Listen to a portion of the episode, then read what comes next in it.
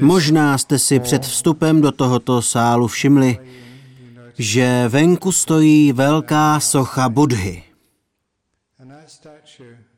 Ta socha má takto zvednutou ruku. A zvednutá ruka s otevřenou dlaní se v buddhistické symbolice nazývá Abhaya mudra a znamená nebojácný přístup. Je to jeden z úžasných symbolů buddhistických soch, protože toto učení, tyto rozpravy a porozumění mají lidem přinést nebojácnou mysl. Naším cílem je stát se bytostí, která může beze strachu kráčet životem. Myslím, že si uvědomujete, že v naší společnosti je spousta strachu.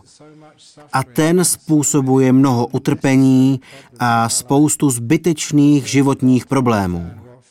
Proto je důležité rozumět tomu, co je to strach a proč jsme na něm závislí. My si vlastně strach podněcujeme. A protože jej pobízíme, zveme ho k sobě a žijeme s ním většinu života. To nám poškozuje zdraví, zkracuje život a vytváří spoustu zbytečných neštěstí. Proto dnes budu mluvit o strachu. Co je to, proč jej máme a proč jej pro Boha nejsme schopni pustit k vodě. Můžete si všimnout, že v mnoha společnostech je lidem strach vštěpován od malička rodiči, kteří říkají, že když budeme ponocovat, přijde nějaký zlý člověk a sebere nás. Je to strach z bubáků pod postelí. Strachu z oslepnutí, když něco provedeme. Všechny ty hloupé obavy, které v sobě nosíme. Dokonce do takové míry, že někdo tvrdí, že když budete meditovat, zlý démon se zmocní vaší mysli. Tak pozor na to. Vzpomínám si, jak jsme před 25 lety, když jsem poprvé přijel do Pertu, měli malé buddhistické centrum v severní čtvrti v Magnolia Street. Možná si to pamatujete. A měli jsme tam sochu Budhy věnovanou člověkem, který je dnes tajským Sangharážou. Před 26 lety přijel na návštěvu Pertu. Je to moc pěkná budhova socha, kterou ostatně nyní můžete vidět v místnosti nalevo.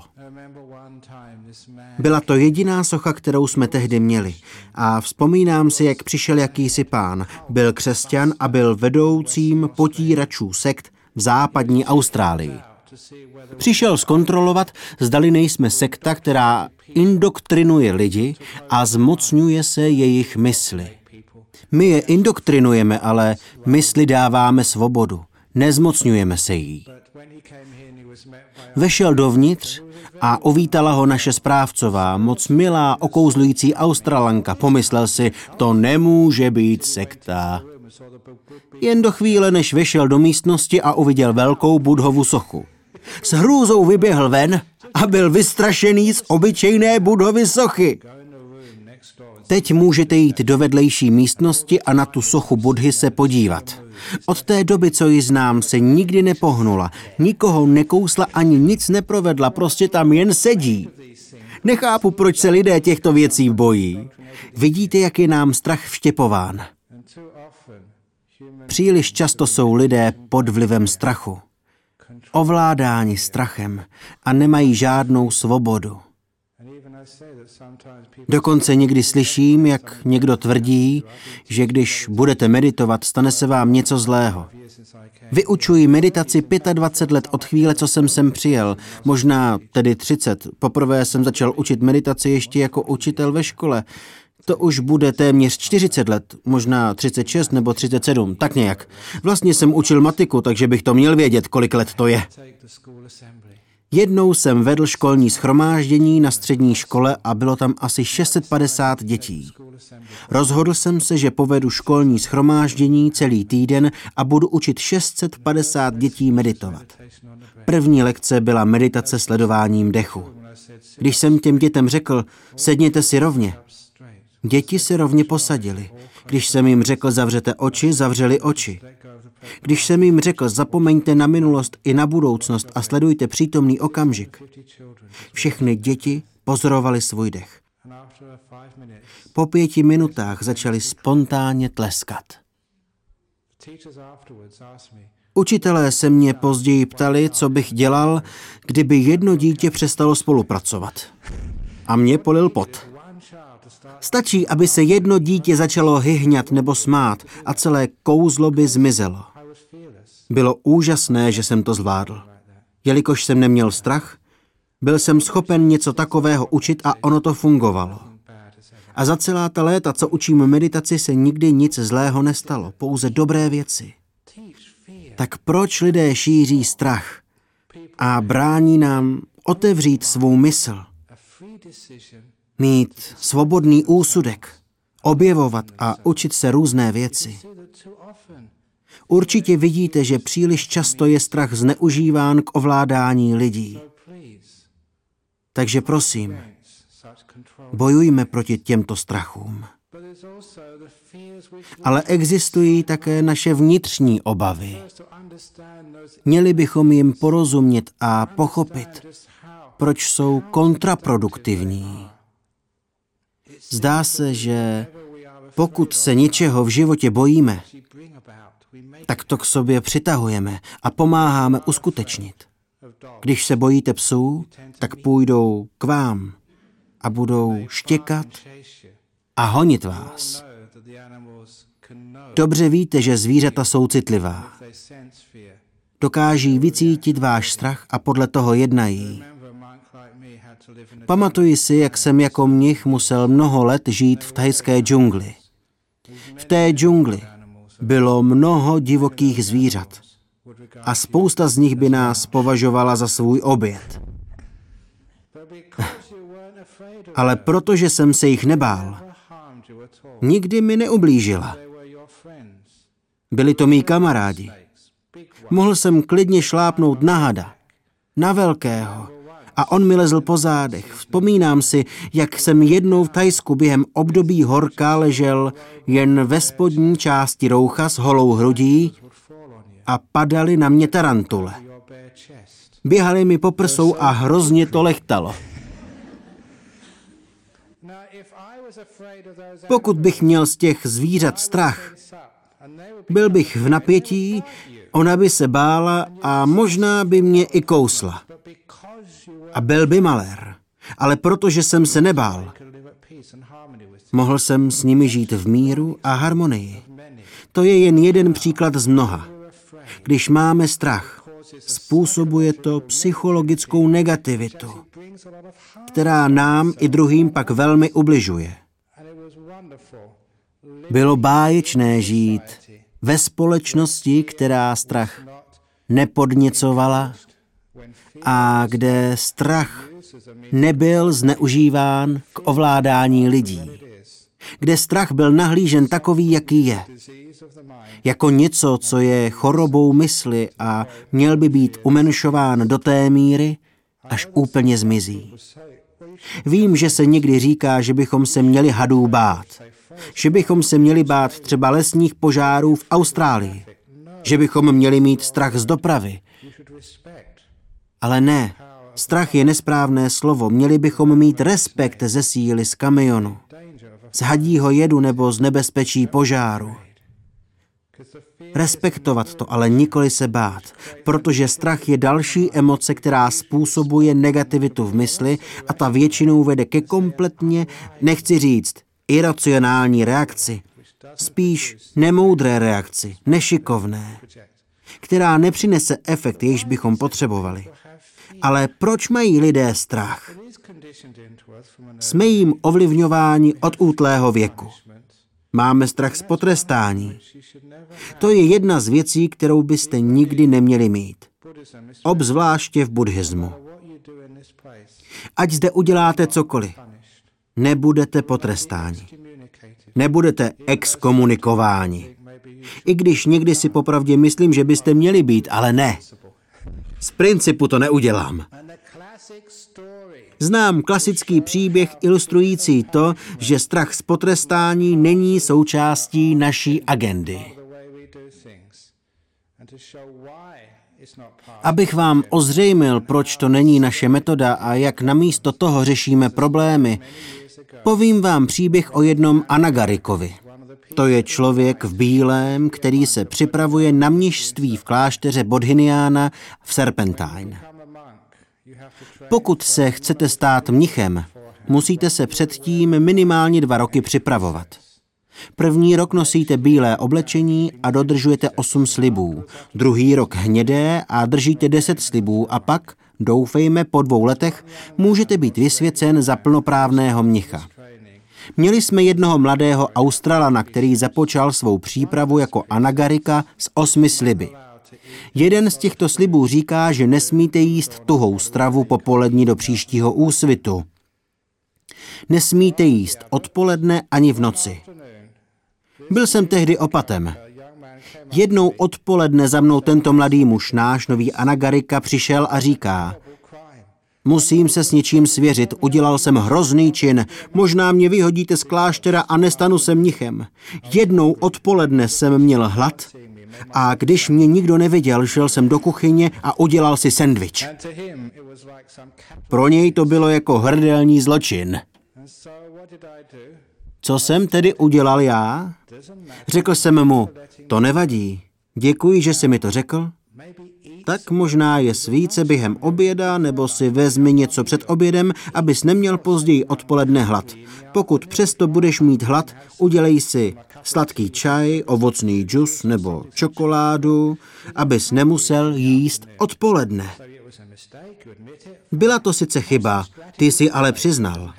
Nauč se nějakou strategii, aby si neopakoval. V pořádku můžeš jít. Ten mladý muž se na mě podíval a řekl, omlouvám se, ale to nestačí. Pokud mě nepotrestáte, udělám to znovu.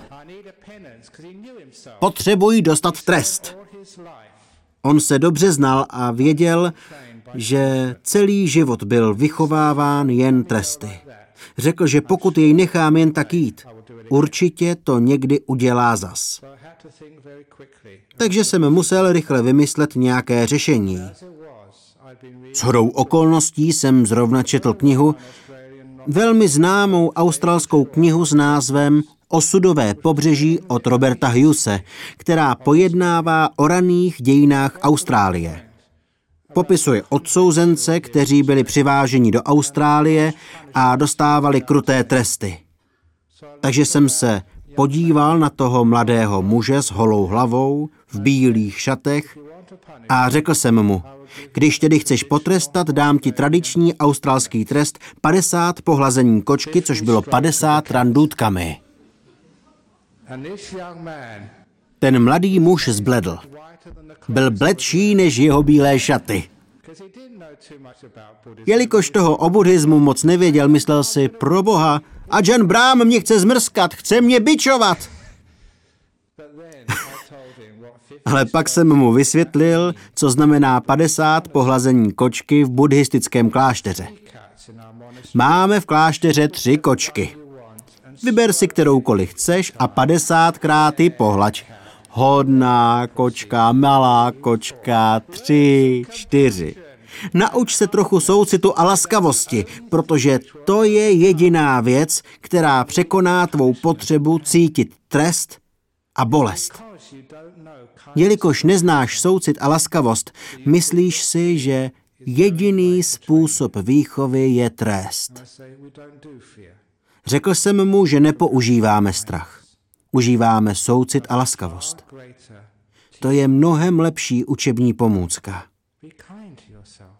Budete-li k sobě laskaví a dovolíte si chybovat a nebát se toho, zjistíte, že chybujete méně. Když třeba skládáte zkoušky v autoškole nebo nějakou jinou zkoušku nebo přijímací pohovor, cokoliv napětí, máte-li strach, tak to spackáte. Například, když děti skládají maturitu nebo jinou zkoušku, Možná už to letos mají za sebou, ale to je jedno. Každopádně, co je to vlastně zkouška? Je to jen hra, jenom test. Jako byste hráli tenis. Jaký je rozdíl mezi tím hrát tenis nebo dělat zkoušku z fyziky? Je to jen soutěž mezi sebou.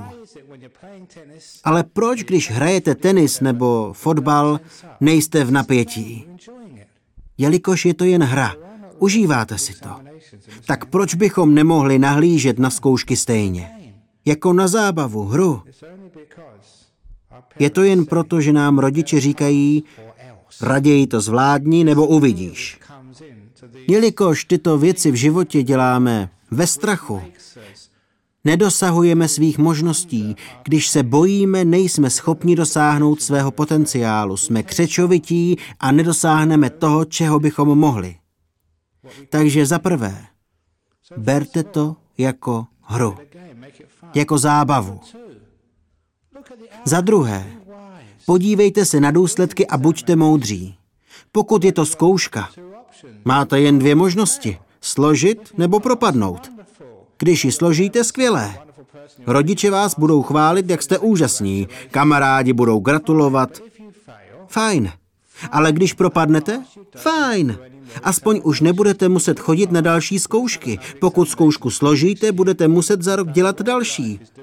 Většinu života děláme zkoušky až do chvíle, než z nějaké propadneme a pak konečně toho můžeme nechat a mít pohodu. Dělám si trochu legraci, ale pamatujte si, že je to jedno. Celá ta představa úspěchu a selhání. No a co? Pokud zkoušku zvládnu, fajn. Pokud mě vyhodí, tak stále mohu žít klidný a spokojený život. Kolik z vás někdy vyletělo od zkoušek? Možná jste si v tu chvíli mysleli, že je to konec světa, ale ve skutečnosti žijete velmi šťastný a skvělý život. Kolikrát jste si dělali hloupé starosti kvůli přijímacímu pohovoru, když jste nedostali práci a později jste byli moc rádi, že to nevyšlo.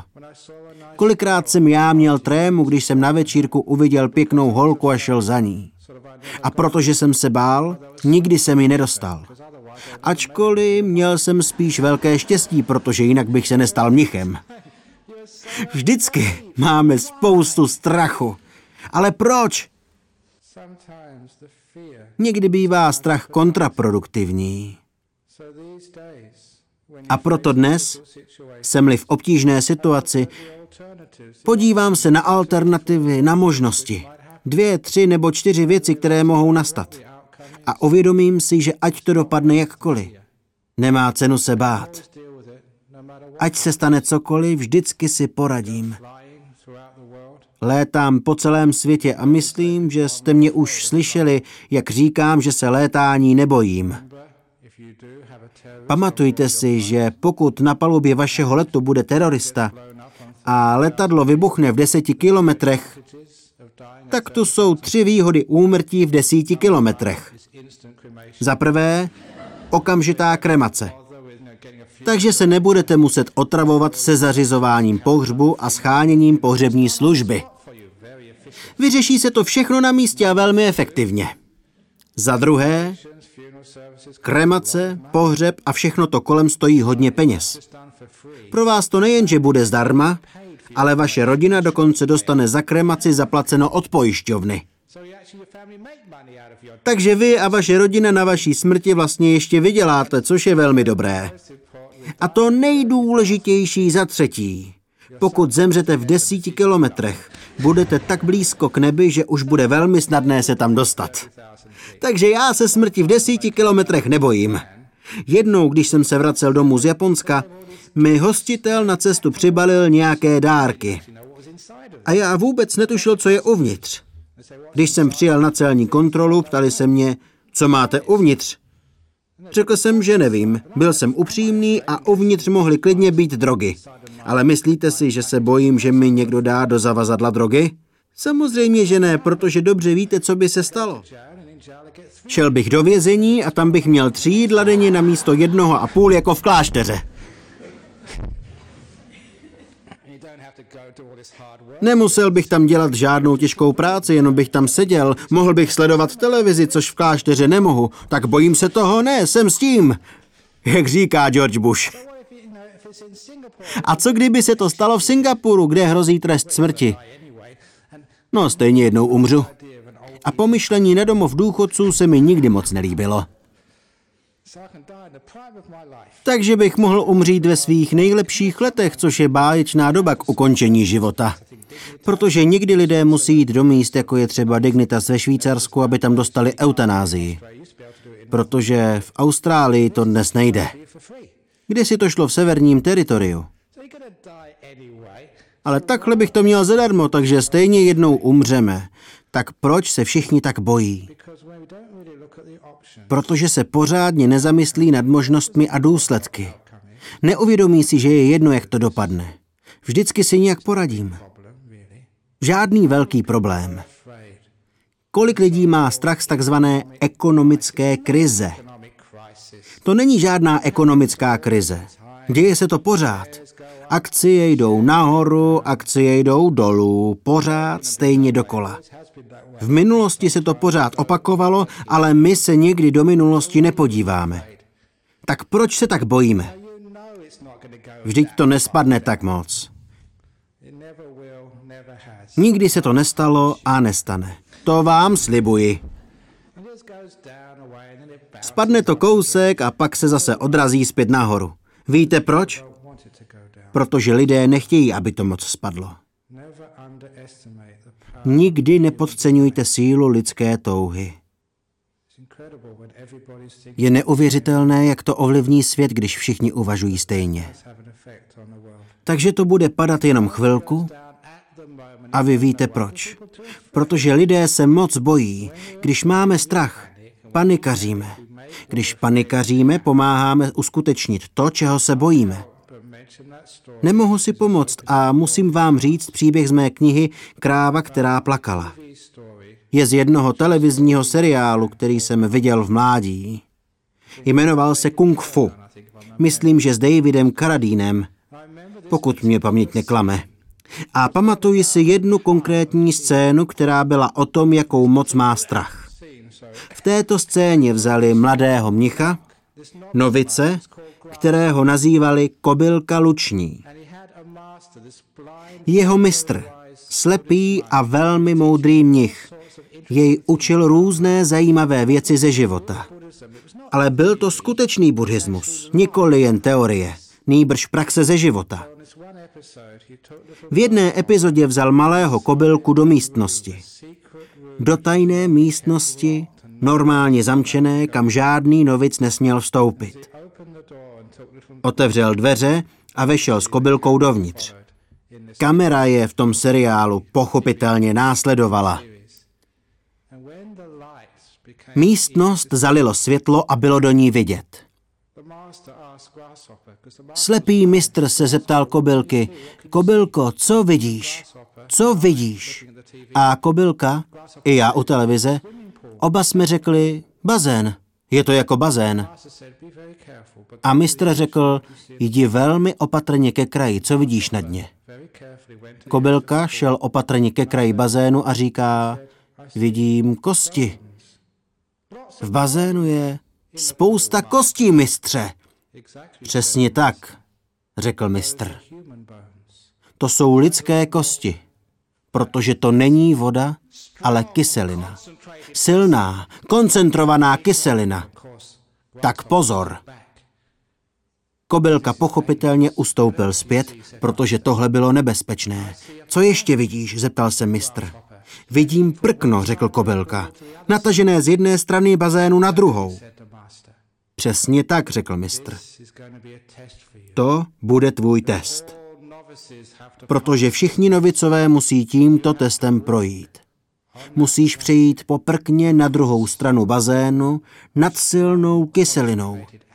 A nerad bych, abys spadl dovnitř a přidal své kosti ke kostem ostatních mladých noviců, co tam spadly.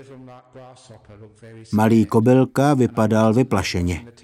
A musím se přiznat, že i já jsem se při sledování televize bál. Ale pojď ven, řekl mu mistr. Venku uprostřed klášterního dvora bylo druhé prkno, úplně stejně dlouhé a široké, položené na dvou cihlách. Trénuj, řekl mistr Kobylkovi. Máš na to sedm dní. Nic jiného nemusíš dělat, jen trénovat chůzi po prkně. Protože za sedm dní budeš muset přejít bazén s kyselinou. Silnou, koncentrovanou žíravinou, co rozežírá novice. A tak on sedm dní trénoval. Úplně bez problému udržel rovnováhu už po půl dni. Ale po sedmi dnech nadešel den pravdy a mistr vzal kobylku opět do té místnosti.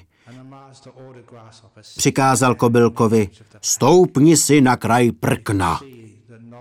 A bylo vidět, jak se novicovi nohy začaly třást strachem. Protože teď to nebylo prkno nad betonem, na dvoře kláštera. Pod ním byla kyselina a stačilo jediné uklouznutí, jediná chybička a spadl by dovnitř a zemřel strašnou smrtí. Běž, zvolal mistr. Kobylka se otočil a v jeho tváři bylo možné číst. Ne, prosím, mistře, nenuďte mě jít. Jdi, řekl mistr. Tak kobylka vykročil nejistým krokem, ale jak se blížil ke středu bazénu, jeho krok byl stále nejistější a nohy vypovídaly službu. Bylo vidět, jak se třese. Pak zakolísal a pak zakymácel a vypadalo to, že už už spadne. Když v tom přišla reklama. Nesnášel jsem tyhle reklamy. Musel jsem sledovat hloupou reklamu na prací prášek a zubní pastu, než se příběh vrátil a mohl jsem se dozvědět, co se Kobylkovi stalo. A tak po nekonečném čekání, až skončily hloupé reklamy, jsme byli zpět v hrůzostrašné místnosti. Ale jako obvykle asi tři až čtyři vteřiny naspět od minula. Sledoval jsem kobylku. Ještě se nekymácel, zatím jen kolísal. Ale jak se blížil ke středu bazénu, kymácel se čím dál víc a vypadalo to, že tam spadne. A víte, co se stalo? Spadl tam! Spadl do kyseliny! A víte, co udělal ten laskavý mistr? Smál se. Tomu, jak se kobylka plácá. A smál se čím dál víc. Kobylka pochopil, že nebyl popálen. Mistr mu řekl, kobylko, už si to pochopil, je to jen voda. Nebyla to kyselina, jen obyčejná voda. A kosti? Naházeli jsme je tam sami pro zvláštní efekt, abys měl strach. Proč si tam spadl, kobylko? Strach tě shodil. Spadl si ze strachu. Jen ze strachu. Zapamatoval jsem si z toho vynikající lekci, že náš strach způsobí, že uděláme to, čeho se bojíme. My sami si to způsobíme. Strach nás schodí. Často právě ze strachu proděláme peníze na burze. Strach nám vyvolá rakovinu. Doktoři mi řekli a ukázali zprávy, že někdy lidé mají rakovinu řadu let a je celkem benigní.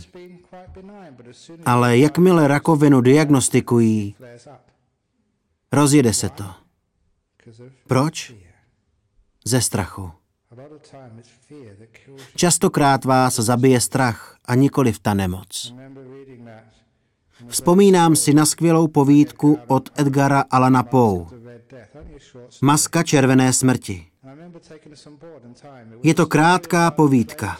Pamatuji si, že to byl příběh o morové epidemii ve středověké Evropě, která zdecimovala 20, 30 nebo 40% populace měst.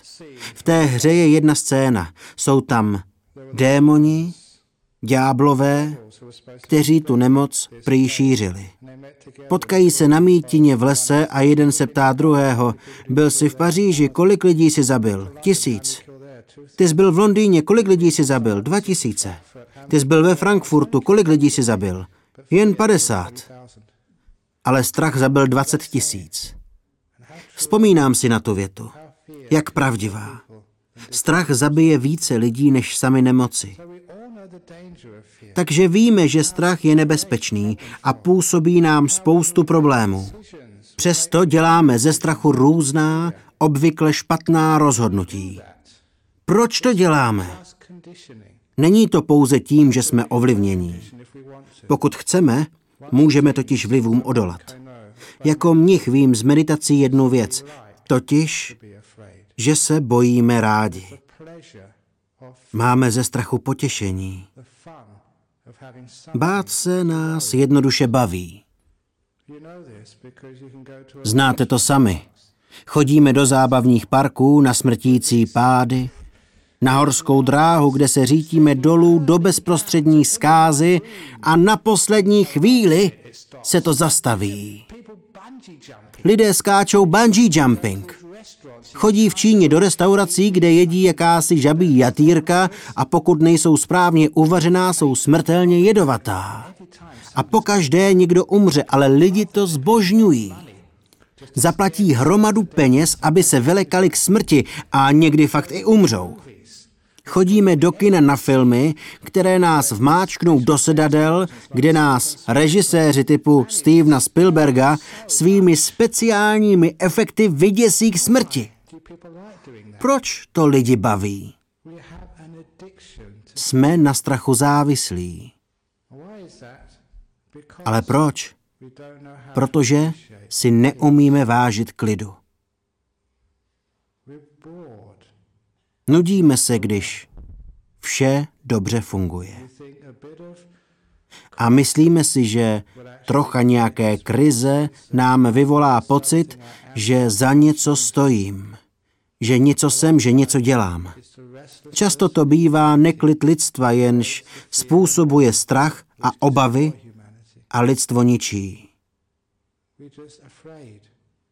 Máme prostě strach být spokojení, v klidu a šťastní. Jedním důvodem je to, že mnohým z nás bylo od útlého v mládí vštěpováno myslet si, že být v klidu si nezasloužíme. Že si nezasloužíme být šťastní. Takže když k nám štěstí přijde, chceme je zničit. To nemá s buddhismem nic společného. Prosím, pochopte, že máte právo být šťastní. Zasloužíte si štěstí. Je jedno, co jste v minulosti udělali. Nezasloužíte si být mrskáni byčem. Ale můžete trénovat 50 pohlazení kočky, abyste se naučili soucit k sobě i k druhým. Jak být k sobě laskavý. Dopřát si ne pouze chvilku klidu, ale celý klidný život. Nemusíte si ničit štěstí tím, že si budete dělat starosti a obavy vymýšlením nejrůznějších věcí. Proč asi by se jinak lidé dívali na horory, na strašidelné filmy? Proč by chodili na strašidelná místa? Proč dělají extrémní sporty? Jezdí na motorkách? Vzpomínám si na nejhloupější sportovní událost, jakou jsem kdy viděl, ještě za studií. Byl to závod na motorkách, akorát na ledové dráze. Museli si k tomu namotat na kolo něco jako řetěz z hroty, protože se to jelo na ledě. Jezdili dokola na okruhu, Bůh ví jak rychle. Ledová plochá dráha, občas někdo upadl a byl pobodán. To je šílené. Proč to dělají? Protože milují návaly vzrušení a strachu. Proč to ostatní sledují? Protože čekají, že se někdo zraní. Bojíme se a tím strachem se krmíme.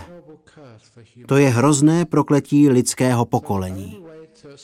A tak jediný způsob, jak tuto závislost na strachu zastavit, je zaprvé to pochopit. Řada z nás se bojí ráda. Když vše běží hladce, vytváříme si obavy tím, že přemýšlíme, co všechno by se mohlo pokazit. Třeba jsme s někým ve vztahu, s milým partnerem, ale bojíme se, co se stane, když mě opustí. A nebo když si najde někoho jiného a kvůli obavám o ten vztah, pak ten vztah zničíme. Zničíme důvěru, která je mimořádně důležitá součást vztahu. Protože máme strach. Co když mě nebude mít rád, když se něco pokazí, když mě opustí, když potká někoho jiného? Možná jste už takový vztah ovládaný strachem zažili. A víte, jak je to dosivé, když nejde o svazek důvěry. Musíme dopřát svobodu jeden druhému, která by držela vztah pohromadě. Kolik vašich vztahů už bylo obavami zničeno? A proč to děláme? I když jde všechno dobře, přesto jsme stále na strachu závislí. Uvědomte si to. Nebo když jsme nemocní, někdy se bojíme, co doktor napíše do lékařské zprávy. Nicméně, když ji pak obdržíte, páni, jste naživu. Máte něco na práci, nějaký důvod ke starostem. Velmi často jsme na strachu závislí. A vidíte, jak se to projevuje ve způsobu našeho života. Jediný způsob, jak strach překonat, je uvědomit si ho. Uvědomit si, že je kontraproduktivní, že je iracionální, že není fér, není moudrý ani laskavý. A mít jinou možnost. Možnost být v klidu. A pochopit, jak je člověk přizpůsobivý. Je jedno, jak jsou kostky vrženy. Je jedno, co se stane. Vždycky můžeme, mohli jsme a budeme moci se s tím vyrovnat. Vždycky se dá něco dělat. Ať vám život nadělí cokoliv. Třeba když přijdete o peníze. Mnoho z vás to už zažilo. Svět to už zažil. Nemohu si nevzpomenout na své rodiče, kteří zažili nejen světovou hospodářskou krizi, ale i druhou světovou válku. Dnes se lidé bojí teroristického útoku. Moje maminka mi říkala, že to bylo jako teroristický útok každý večer. Během bleskové války padaly z nebe bomby každou noc. Tisícinásobný teroristický útok než 11. září, jednu noc za druhou. A možná z historie víte, že to bylo v Londýně jedno z nejlepších období.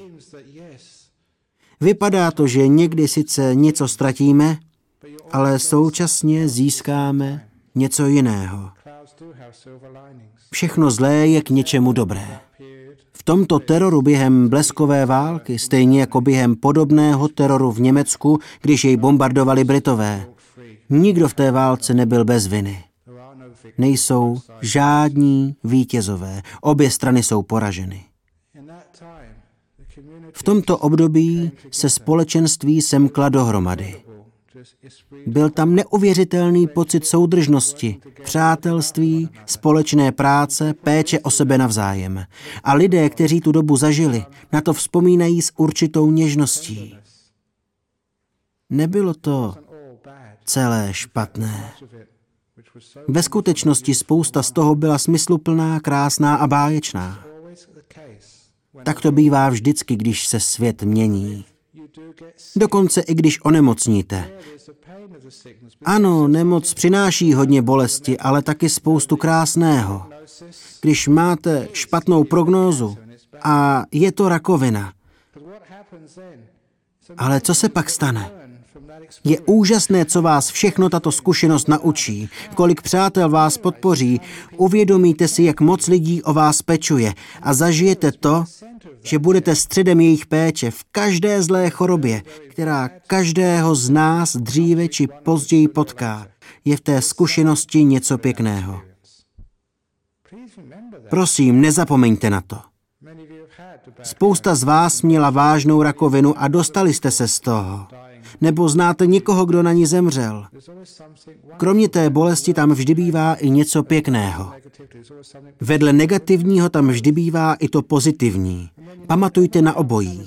Ať to dopadne jakkoliv, vždycky tam je něco dobrého. To odbourá spoustu strachu. Protože strach znamená, že to bude strašné, že to bude beznadějné, že nevím, jak to všechno zvládnu. Podívejte se, co zvládli jiní lidé. Podívejte se, co nás učí dějiny. A uvědomíte si, že se není čeho bát. Dokonce i můj učitel, když jsme byli nemocní a on nás navštěvoval v nemocnici, nám říkal, buď se uzdravíš, nebo zemřeš. Tak proč se bát? Nemoc nevydrží na věky. Jsme buddhisté, takže když zemřeme, tak co? Zrodíme se znovu. Žádný velký problém, je to jako výměna auta nebo přestěhování. Tak čeho se bojíte? Někdy je to kvůli naší kultuře. Považujeme věci jako ztrátu peněz, nemoc nebo smrt za něco negativního, čeho se máme hrozně bát. A strach pak roste. Na meditačních kurzech v severním Pertu učím lidi, co se stane, když umřeme. Jsou lidé, kteří zažili takzvaný stav blízký smrti. Třeba při infarktu nebo nehodě. Vznášeli se mimo své tělo. A všichni, kdo tyto stavy zažili, je pak popisovali jako nejkrásnější, nejklidnější a nejúžasnější okamžiky svého života. Vzpomínám si na paní, která řekla, že to bylo úžasné blaho a nádhera být mimo své tělo.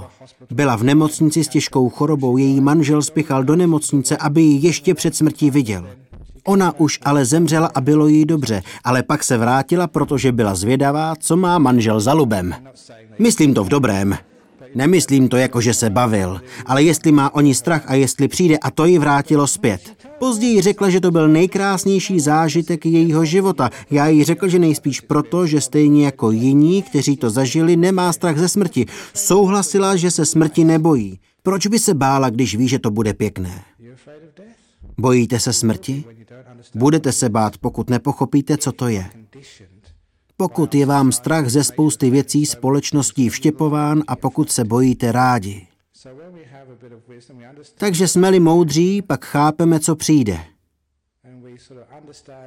A chápeme, že většina obav je naše závislost, jelikož se bojíme být v klidu. Chceme se něčeho obávat. O něco se starat. A když pochopíte, že strach taky věci zhoršuje a ve skutečnosti vás schodí do toho bazénu, pak možná budete schopni strach opustit. Zjistíte, že nemusíte. Ať se stane cokoliv. Akciové trhy, války, ekonomika, vaše vztahy. Ať se stane cokoliv. Vždycky se dá něco dělat. Takový je život. Už jste to zažili. Něco strašného se přihodilo, ale vzpamatovali jste se z toho. Začali jste od znova, zvládnete to. Když to pochopíte, jak by vás pak mohl strach ovládnout? Říkám vám, že přežijete všechno. Přežijete dokonce svou smrt a znovu se zrodíte. Poradíte si i s nejtemnějšími, nejstrašnějšími věcmi na světě. Zvládnete to. Zvládli jste to. Jiní lidé to zvládli. Už žádný strach. A když strach zmizí, cítíte se svobodní. Jako Budha. Stanete se nebojácní.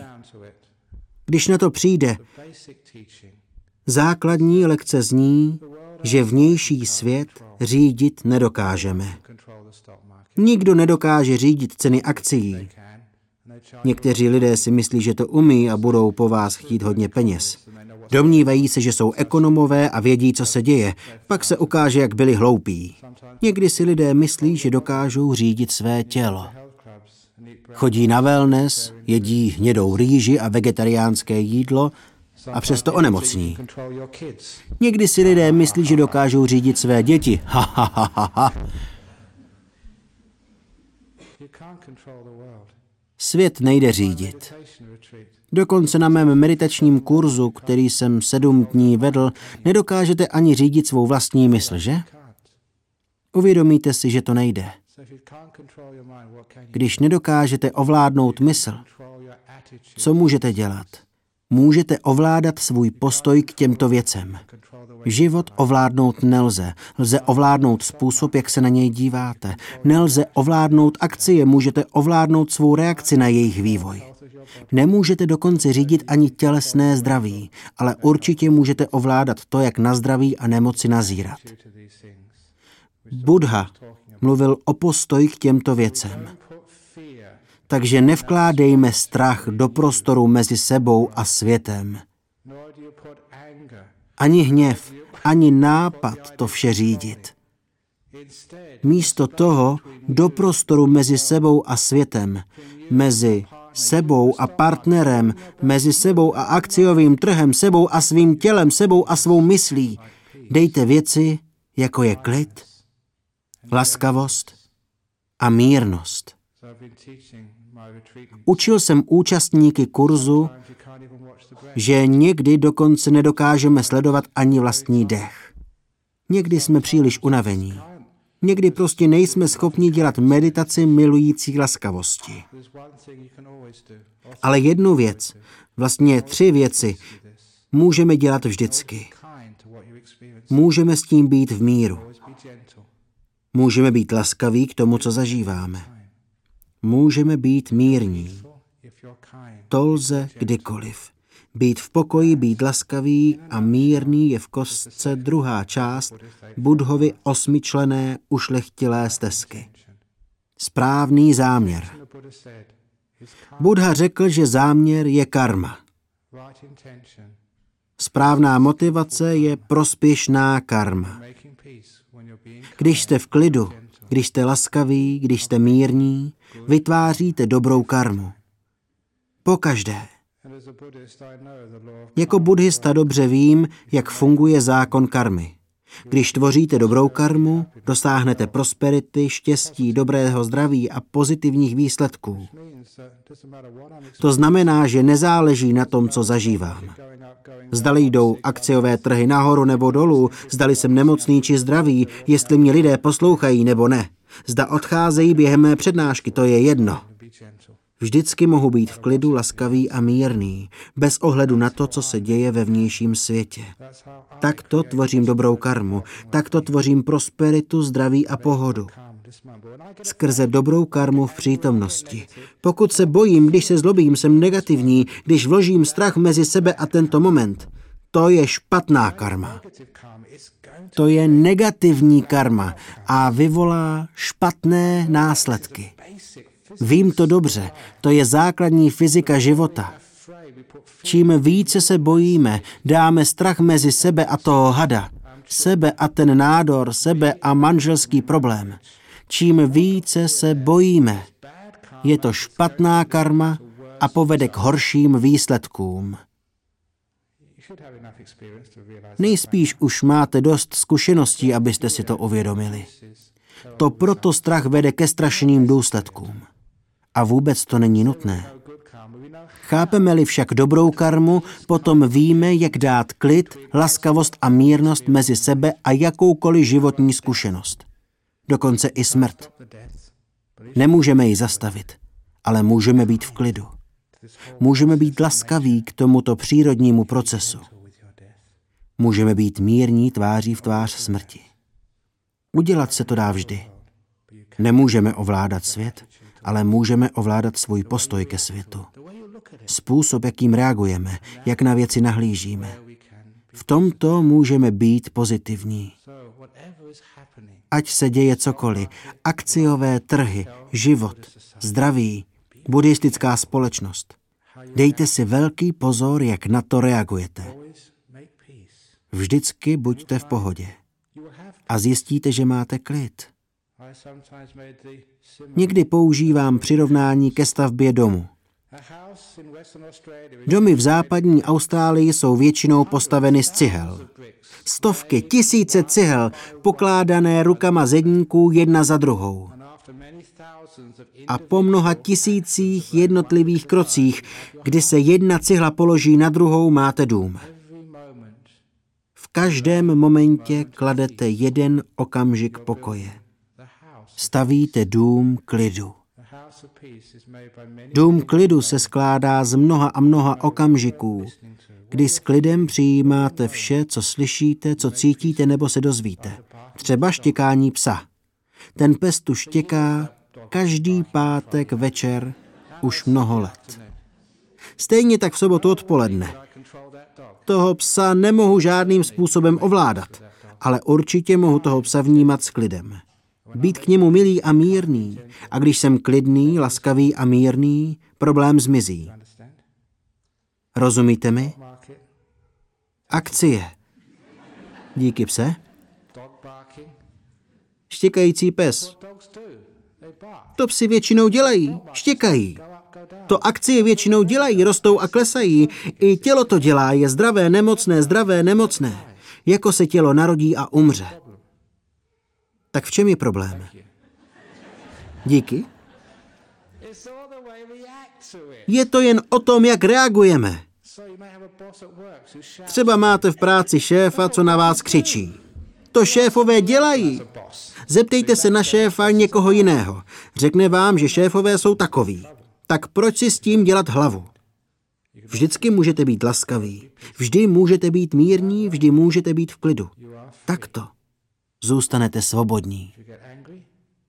Když se budete zlobit, bát nebo mít velký strach, svou svobodu ztratíte. Budete vězněm. Vězněm toho bolestivého strachu. Co se to děje? Jak to bude dál? Co se stane s tělem, se vztahy? Opravdu chcete takto žít? Máte jinou možnost. Se strachem skoncovat. Lze to udělat a není to tak těžké. Pěstujte tento správný záměr. Až budete meditovat, tak jej pěstujte opravdu pořádně. Ať se děje cokoliv. Budu laskavý, v klidu a mírný. Pak zjistíte, že se strach neobjeví. Můžete přijít o své tělo, můžete přijít o majetek, Nikdo vám ale nemůže vzít váš klid, vaši laskavost, vaši mírnost. To je vaše skutečné bohatství. K čemu bez tak máte peníze? Abyste si užili na světě trochu pohodlí. Trochu klidu. Můžete to mít tak, jak tak. Stejně jako já. Nich, co nemá akcie. Nich, který nemá kreditku. Nich, co nemá účet v bance. Nich, který vždy, když žádá o prodloužení zdravotní průkazky jako nízkopříjmový, tak do všech kolonek píše Váš týdenní příjem nula. Vaše příjmy z pronájmu nula. Vaše příjmy z kapitálu nula. Vaše příjmy z jiných zdrojů nula. Součet vašich ročních příjmů nula. Zbožňuju předložit takový formulář. Když jsem to udělal poprvé, poslali mi dopis, abych vysvětlil, z čeho žiju. Napsal jsem jim, žiju skvěle, v klidu a jsem tlustý. Takže když to zvládnu já, čeho se bojíte? Jakmile to pochopíte, uvědomíte si, že v životě se není čeho obávat. Buddhismus je cesta beze strachu. To je náš cíl. To je to, co nabízíme. Umět žít úplně beze strachu. Není to pozitivní hloupost, protože lidé někdy nemají žádný strach, protože jsou hloupí. Musím vám říct jednu historku, i když trochu přetahuju. Před mnoha lety v Tajsku, když jsem tam byl už asi pět let mnichem, všechny autobusy na severozápadě byly moc staré. Používali je tam, dokud se nerozpadly. Byly velmi staré. Jednou se stalo, že autobus začal hořet. Nebyl totiž dobře servisován, cestující v něm uhořeli. Nevím proč, ale dělo se to opakovaně, jeden autobus za druhým. Spousta z nich najednou splála. Znám jednoho mnicha z mého kláštera, který byl v jednom z těch autobusů a podařilo se mu dostat ven. Jeho miska a roucho v tom ohni schořelo a on dostal z dopravního podniku očkodnění. Bylo to opravdu nebezpečné. Jednou jsem jel takovým autobusem. Mnicha vždycky posadili na přední sedadla. Víte proč? Abychom zabránili čelní srážce, protože máme dobrou karmu a prý ochráníme všechny lidi za sebou. Ale vzadu začalo hořet. Lidé začali křičet hoří, hoří. Řidič dupnul na brzdy, až jsem málem vyletěl čelním sklem, ale udržel jsem se. Dupnul tedy na brzdy a sám z okna vypadl. Všichni cestující se valili ze dveří. Byl tam se mnou ještě jeden mnich. Mniši by neměli mít žádný kontakt s ženami a jeptišky by neměli mít kontakt s muži. V autobuse byly ženy, ale mnichovi to nevadilo. Prodral se ven.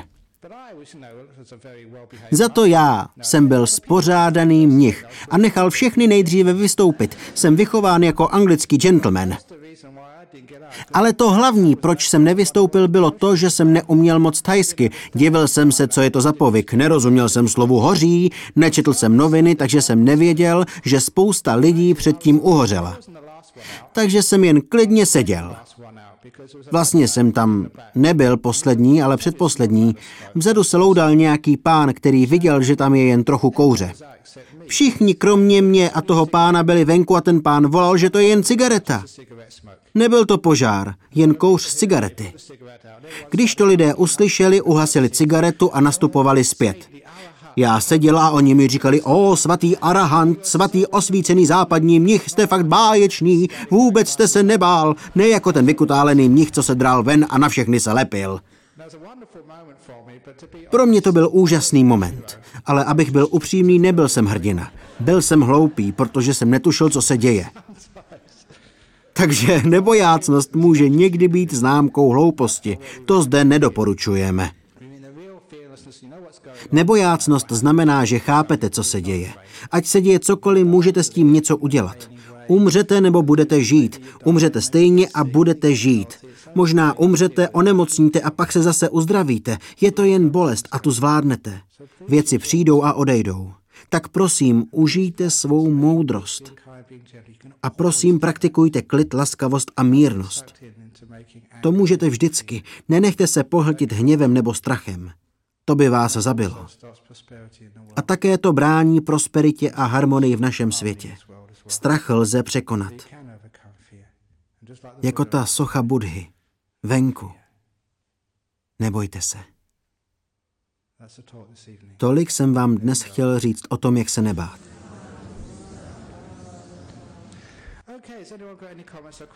Tak prosím, má někdo nějaký komentář nebo dotaz k tomu, o čem jsem mluvil?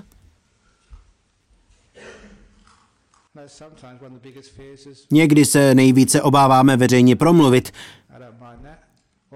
Mně to nevadí. Nebo máme strach z otázek.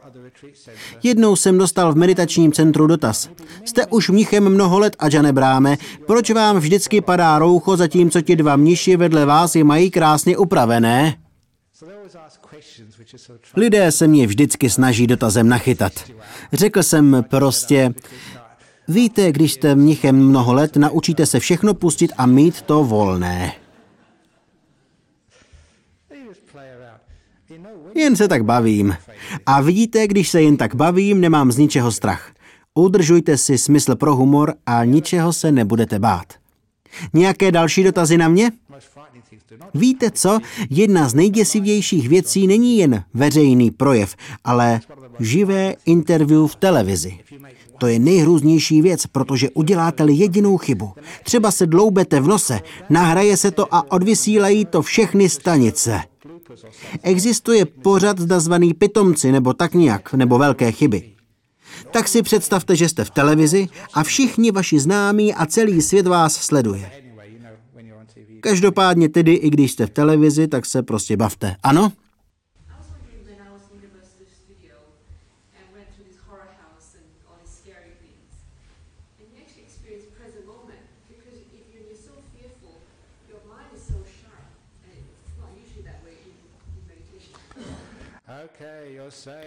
Dobře, chcete říct, že jednou jste se šel podívat na horor do kina, zábavního parku nebo na nějakou přehlídku a byl jste tak vystrašený, že vás to přivedlo do přítomného okamžiku tady a teď? Možná jste byl v přítomném okamžiku, ale v napětí nejste volný. To není správný způsob. Vím, že v některých zenových klášterech sedíte naproti zdi a za vámi někdo chodí s rákoskou. To vás vyděsí. Jistě jste v přítomném okamžiku, ale nejste v klidu a osvícení nedosáhnete. To je to samé. Proto zde rákosky nemáme. Možná bychom měli mít, ale ne. Jinak byste nás mohli žalovat. Takže ano, jste sice v přítomném okamžiku. Podobně jako když jedete fakt rychle na motorce. Jste sice v přítomnosti, ale jak se cítíte? Cítíte napětí, pnutí, není tam svoboda. Je tam vzrušení, ale ne štěstí. Je dobře, že známe rozdíl mezi vzrušením a skutečným štěstím. Nedělejte takovou chybu. Při bungee jumpingu jste zcela jistě v přítomnosti, ale nejste svobodní ani uvolnění. Ale lze být v přítomném okamžiku a současně relaxovat. Ano. Dotaz tam vzadu. Bez sporu. To vám garantuji. Dám vám záruku vrácení peněz, i když nevěříte v Boha, do pekla nepůjdete. Absolutně na 100%. Vím, o čem mluvím. Takže se nemusíte takových hloupostí bát. Na 100%. Takže teď jste svobodní. Můžete mi věřit, já nelžu.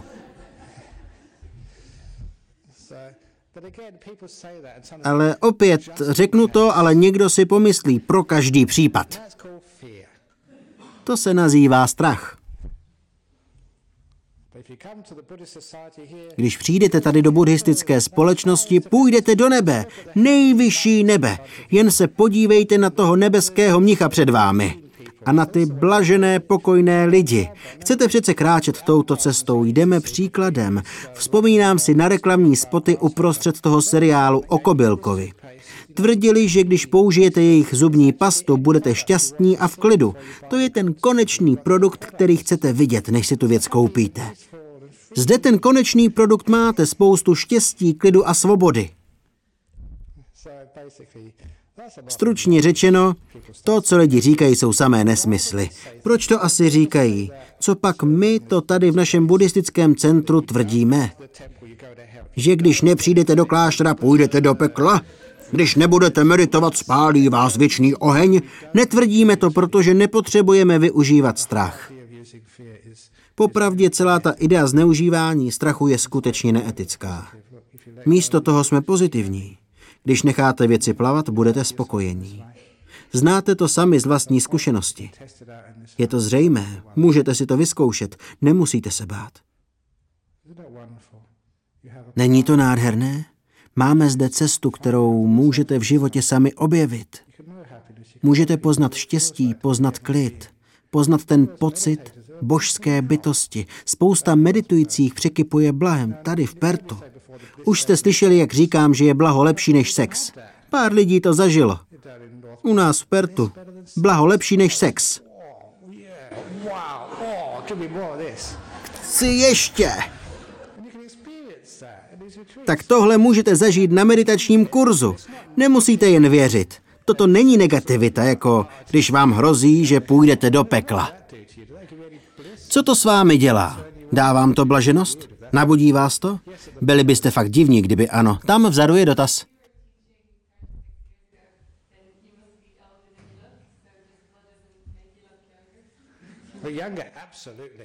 Mladší? No samozřejmě. Protože když máte starosti, máte pak na čele spoustu vrásek. Proto je úžasné, že když nemáte obavy a starosti, vaše obličejové svaly vydrží déle. Podívejte na mé roucho. Kdybych je škubal, tahal a mačkal, dlouho by nevydrželo. Když je nechám pěkně volné, vydrží mi pár let. Takže když necháte obličej pěkně uvolněný, vydrží vám dlouho. tak vidíte, to je tajemství mládí. Nemusíte chodit do salonu krásy. Zapomeňte na botox, meditace a dhama jsou mnohem levnější. Netuším, kolik dnes botox stojí. Aha, vy víte kolik. To znamená, že na ty hlouposti chodíte. Nepotřebujete botox.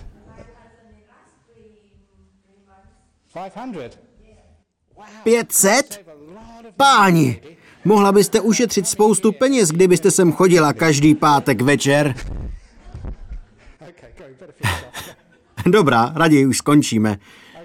Děkuji vám všem za pozornost a děkuji za vaše milé dotazy.